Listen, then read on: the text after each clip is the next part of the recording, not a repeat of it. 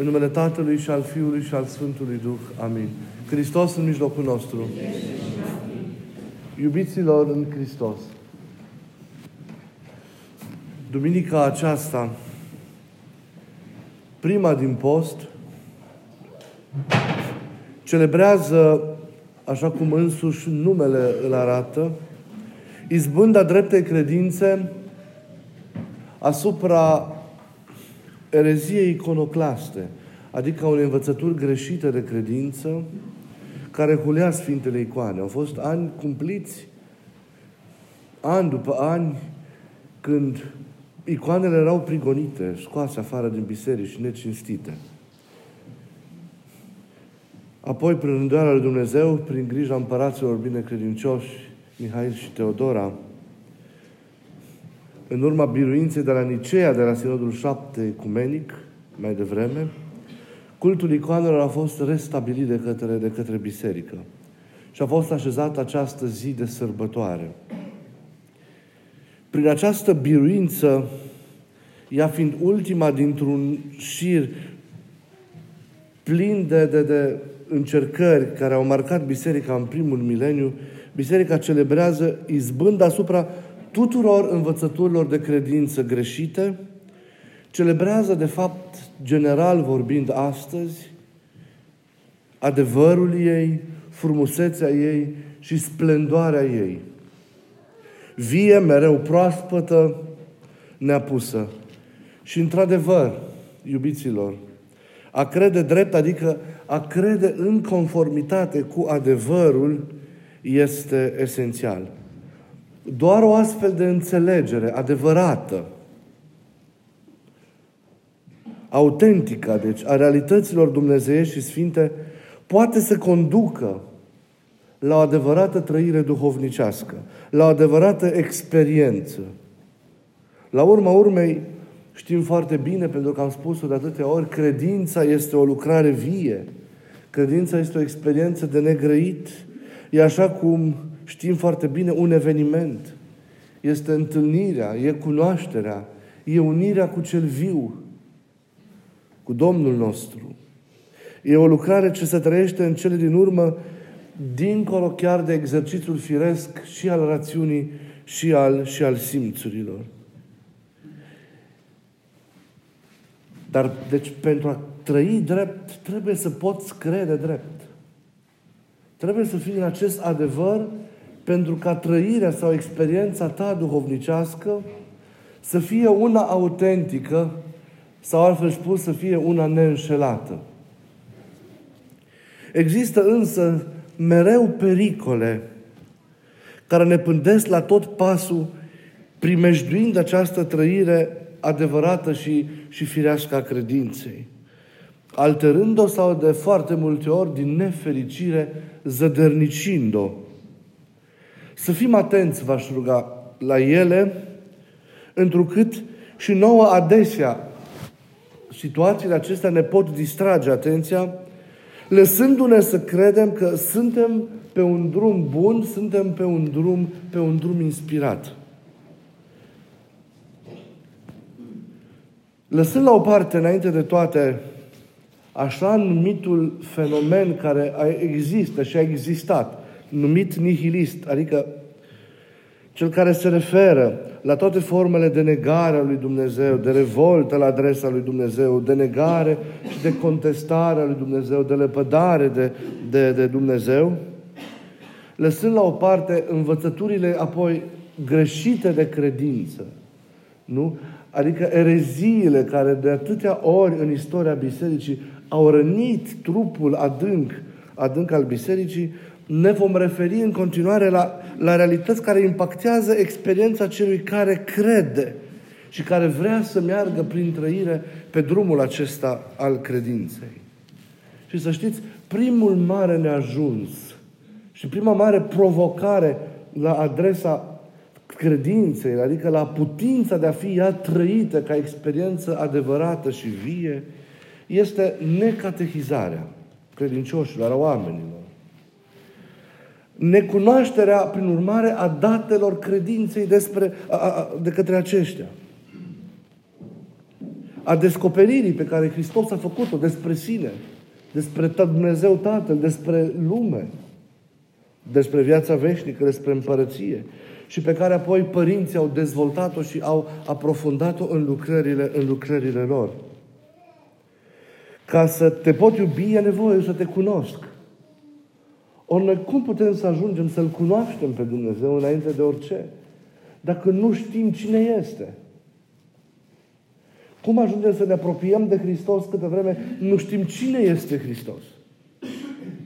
Cum ajungem să iubim biserica și să devenim membri adevărați în biserică câte vreme nu știm ce e biserica? Că nu tot timpul ce credem că știm este și adevărul. Și nu tot timpul ce ni se pare că ar fi realitatea este și realitatea adevărată. Credința de aceea are nevoie de o fundamentare. Și din totdeauna biserica a predat tainele credinței ei. Și în comunitățile atente și responsabile, catehizarea credincioșilor e o, e o lucrare fundamentală, e o lucrare importantă. Nu e suficient să auzi cuvântul. Trebuie să cunoști mult mai mult ca să poți să înțelegi lucrarea Lui și să poți să, să, să-L trăiești în chip corespunzător. Ea întotdeauna însă, toată această informație, toată această înțelegere de care e nevoie pentru, pentru trăirea credinței, trebuie legată însă de viul experienței.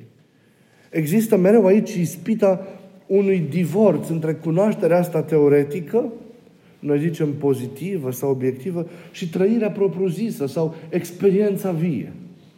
Se întâmplă că de multe ori ajungi să cunoști, să știi, să afli, ți se predă, ți se explică. Dar toate aceste lucruri despre care, pe care tu le afli, riscă de foarte multe ori să rămână la nivelul doar a unei cunoașteri raționale, a unei științe, a unei informații despre Dumnezeu și nu mai ajung să devină trăirea lui Dumnezeu, să experiența lui Dumnezeu. Vedeți? Tot ceea ce ne cunoaștem și știm trebuie coborât în experiență. Trebuie să coboare de la rațiune, de la minte, să coboare în inimă.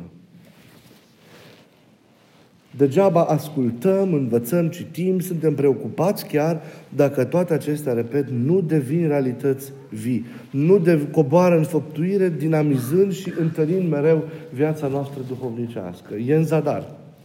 Dar de cele, mult, de cele mai multe ori, realitatea este că nu există catehizare în rândul credincioșilor. Din nefericire, Biserica Ortodoxă este foarte deficitară astăzi, în contemporanitate, la aspectul acesta.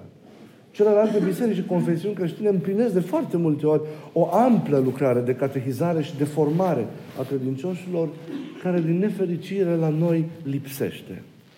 Și atunci, lipsind catehizarea, apare improvizația în cele, în cele, ale, în cele ale credinței.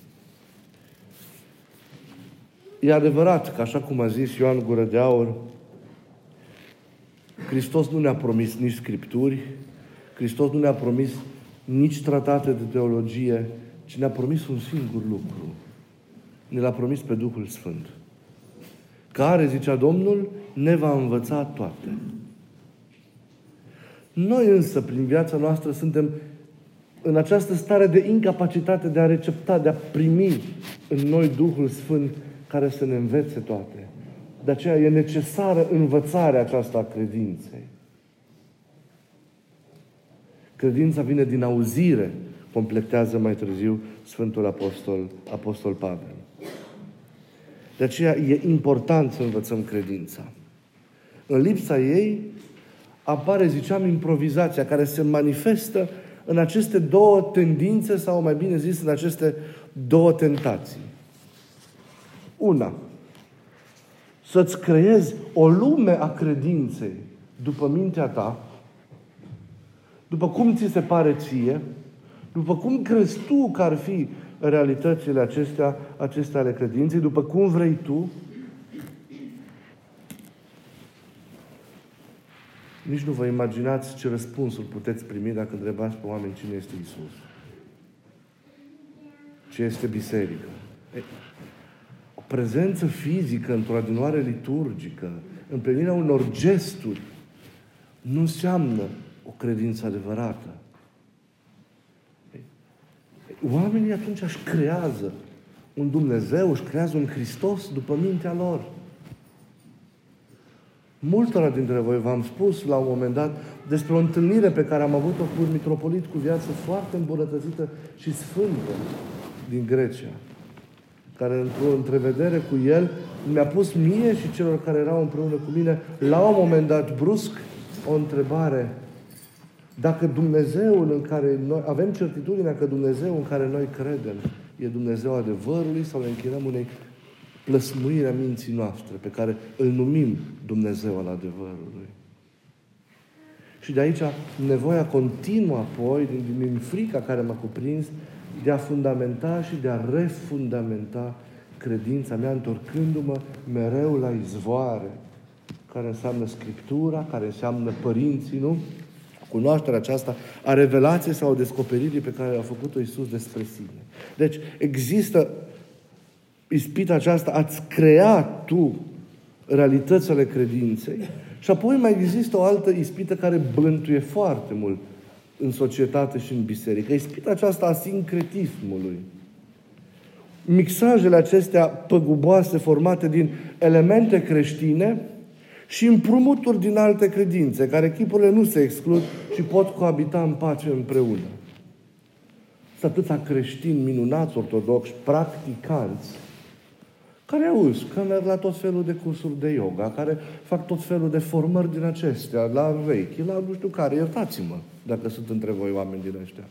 Există un mixaj, mixaj gubos între creștinism și budism. Nu există. Nu merg împreună lucrurile astea. Decât pentru, merg pentru că nu cunoști credința. Și ei ce vrei din ea. Și cât vrei din ea. Și cât te pricepi și îți faci o, o pseudo-credință în mintea ta. Și vin oameni și spun, știți, părinte, că eu mai fac și chestiile astea și eu sunt așa la un nivel de arhanghel. Îmi vine să râd, să mă ierte Dumnezeu. Nu se poate să ne mințim și să ne înșelăm în forma asta. Și la urmă urmei, viața noastră să fie de zi cu zi departe de ce înseamnă o viață adevărată în Dumnezeu. Există apoi, în altă ordine de idei, iubiții mei, cel mai mare risc pentru credință și care este unul interior. Și riscul acesta cel mai mare pentru credință este păcatul. Viața neconformă cu realitățile acceptate, realitățile credinței. Viața duală, compromisul, jumătățile de măsură. Păcatul este, să știți, de fapt, cel mai mare risc, cea mai mare problemă a credinței. El trădează prin existența sa nepăsare și ignoranță pentru credință, chiar reavoință și încrâncenare realități care sunt foarte grave. Încremenind în păcat, omul nu mai surprinde sensurile autentice ale credinței și nu mai poate trăi încât nu mai vede nimic, nu mai simte nimic, nu mai înțelege nimic. E nevoie de pocăință, e nevoie de lucrarea Harului pentru a ieși din nemișcarea aceasta a propriei închisori. O credință care se reduce doar la acceptarea teoretică a unor adevăruri și nu e întărită de o viață trăită în conformitate cu acele adevăruri, este o credință moartă, similară, ne arată Scriptura, cu cea a dracilor care cred, zice Scriptura, și se cutremură.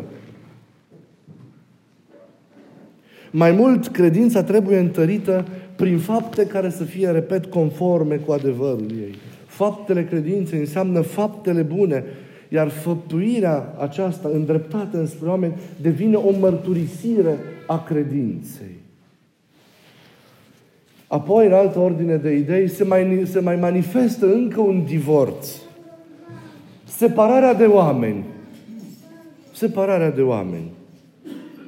Închis în turnul de fildeș al experiențelor sale duhovnicești, nevoitorul nu doar că nu mai împlinește faptele milostivirii, de foarte multe ori, dar nici nu mai are grijă de semenul de lângă el. Crede că e suficientă pentru o, o, o autentică întrăire doar rânduielile pe care le împlinește în planul vertical al existenței. Nu sunt suficiente. Credința adevărată mereu se manifestă și pe axa aceasta orizontală. Dragostea de Dumnezeu se manifestă ca dragoste de oameni, nu ca nepăsare de oameni. Nu există bună oară în familie, am observat de foarte multe ori, răbdarea de a urca împreună cu celălalt muntele acestea, muntele acesta al credinței. Unii merg mai în față, trăiesc apoi într-o nepăsare alături. O să vă rog cu copilul, eventual un pic să vă plimbați. Vă rog, pentru că oamenii nu se mai pot concentra. Și asta e o dragoste de oameni. Nu mai există răbdarea asta de, de a aștepta după celălalt. De a-l aduce și pe celălalt. De a merge câteodată și în ritmul, în ritmul celuilalt.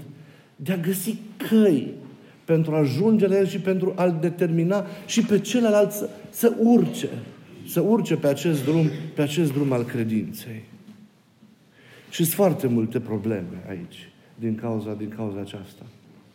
Nu e autentică experiența dovnicească care exclude pe celălalt, care îl denigrează pe celălalt, care îl desconsideră pe celălalt, care îl judecă pe celălalt.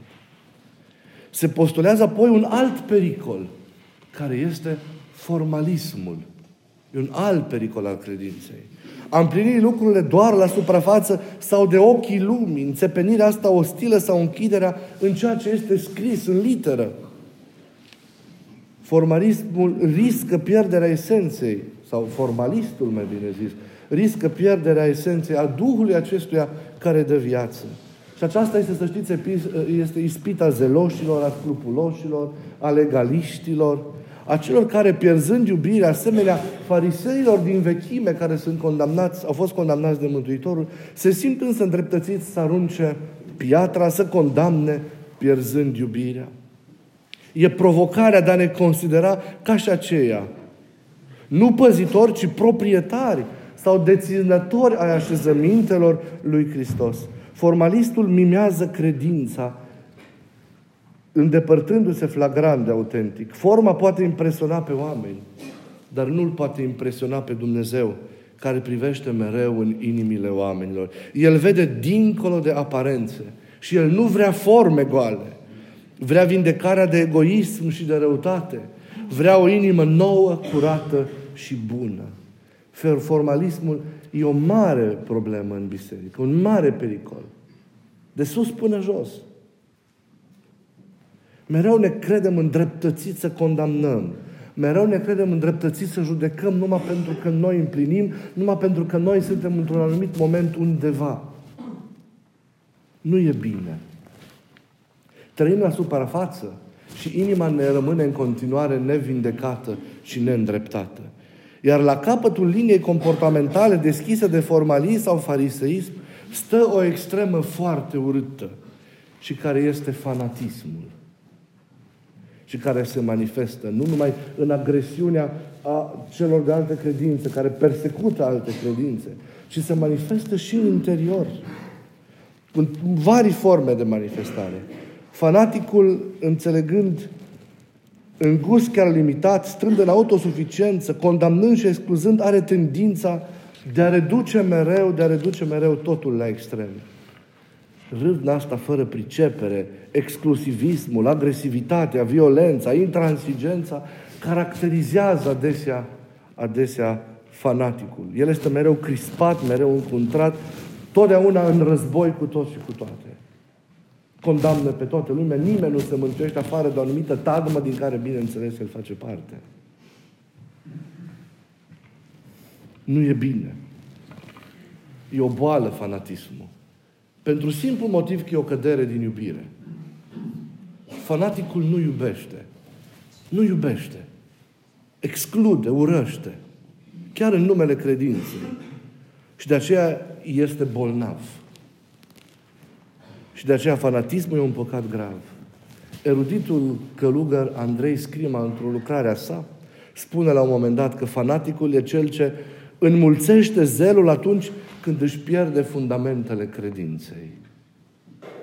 Ei, un om care e înțelept, un om care cunoaște, un om care are o experiență adevărată, autentică, nu poate niciodată să ajungă în zona aceasta. Pentru că este o flagrantă cădere din, pur și simplu din credință. Biserica nu e niciodată o închisoare a Duhului Sfânt și nici nu deține monopol asupra acesta. El zboară unde vrea. E important să avem curajul ieșirii în afară, de a fi moi în Duhul și de a nu rămâne mumificați în niște structuri care ne închid. Ei, trebuie să trecem și de crusta aceasta de gheață a formalismului, dar să și evităm flăcările rele și mistuitoare ale fanatismului sau fundamentalismului de orice, de orice fel. E mereu nevoie de echilibru, de discernământ, de înțelegere. E nevoie mereu de a descoperi normalitatea, de a descoperi firescul, de a rămâne în bucurie. Există și polul opus fanatismului care este relativizarea. Lasă că totul se poate. Nu-i păcat nici asta, fă că Dumnezeu e bun, că ne iartă, că... Și le, îngădui, le îngădui și le îngădui și le îngădui, le îngădui pe toate. Sunt extreme ale credinței. Vreau să mă înțelegeți că exemplele pot continua. Astăzi vorbim despre credința drept măritoare. Astăzi vorbim în biserică despre slava credinței drept măritoare. Astăzi vorbim despre strălucirea credinței. Ca să o putem păzi, ca să ne putem împărtăși de ea, trebuie să învățăm să credem drept. Trebuie să învățăm să evităm direcțiile greșite. Toate aceste pante care reprezintă riscuri pentru adevărata, pentru adevărata trăirea credinței. Altfel, experiența noastră în Hristos se zădărnicește. Să fim înțelepți, să fim în bună rânduială și să ne lăsăm formați, să fim în bună ascultare. Pentru că e nevoie în lumea în care trăim cu atâtea provocări de martori adevărați ai credinței. Astăzi vorbim despre cinstirea Sfintelor Icoane.